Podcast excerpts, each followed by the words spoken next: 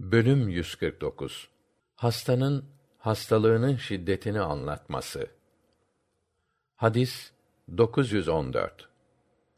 İbn Mesud'dan Allah ondan razı olsun rivayet olunmuştur. Bir gün peygamber sallallahu aleyhi ve sellemin yanına girdim. Sıtmadan titriyordu. Elimi vücuduna dokundurdum ve şiddetli ateşiniz var. Sıtma nöbetine tutulmuşsunuz dedim.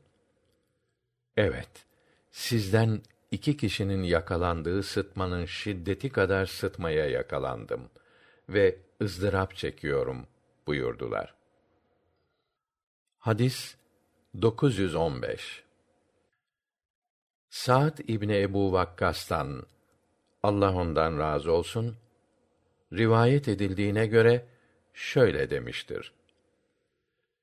Yakalandığım şiddetli bir hastalık dolayısıyla Rasulullah sallallahu aleyhi ve sellem ziyaretime geldi. Ona gördüğün gibi çok rahatsızım ve zengin bir adamım. Bir tek kızımdan başka mirasçım da yok. Bu hadisin devamı hadis altıda anlatıldı.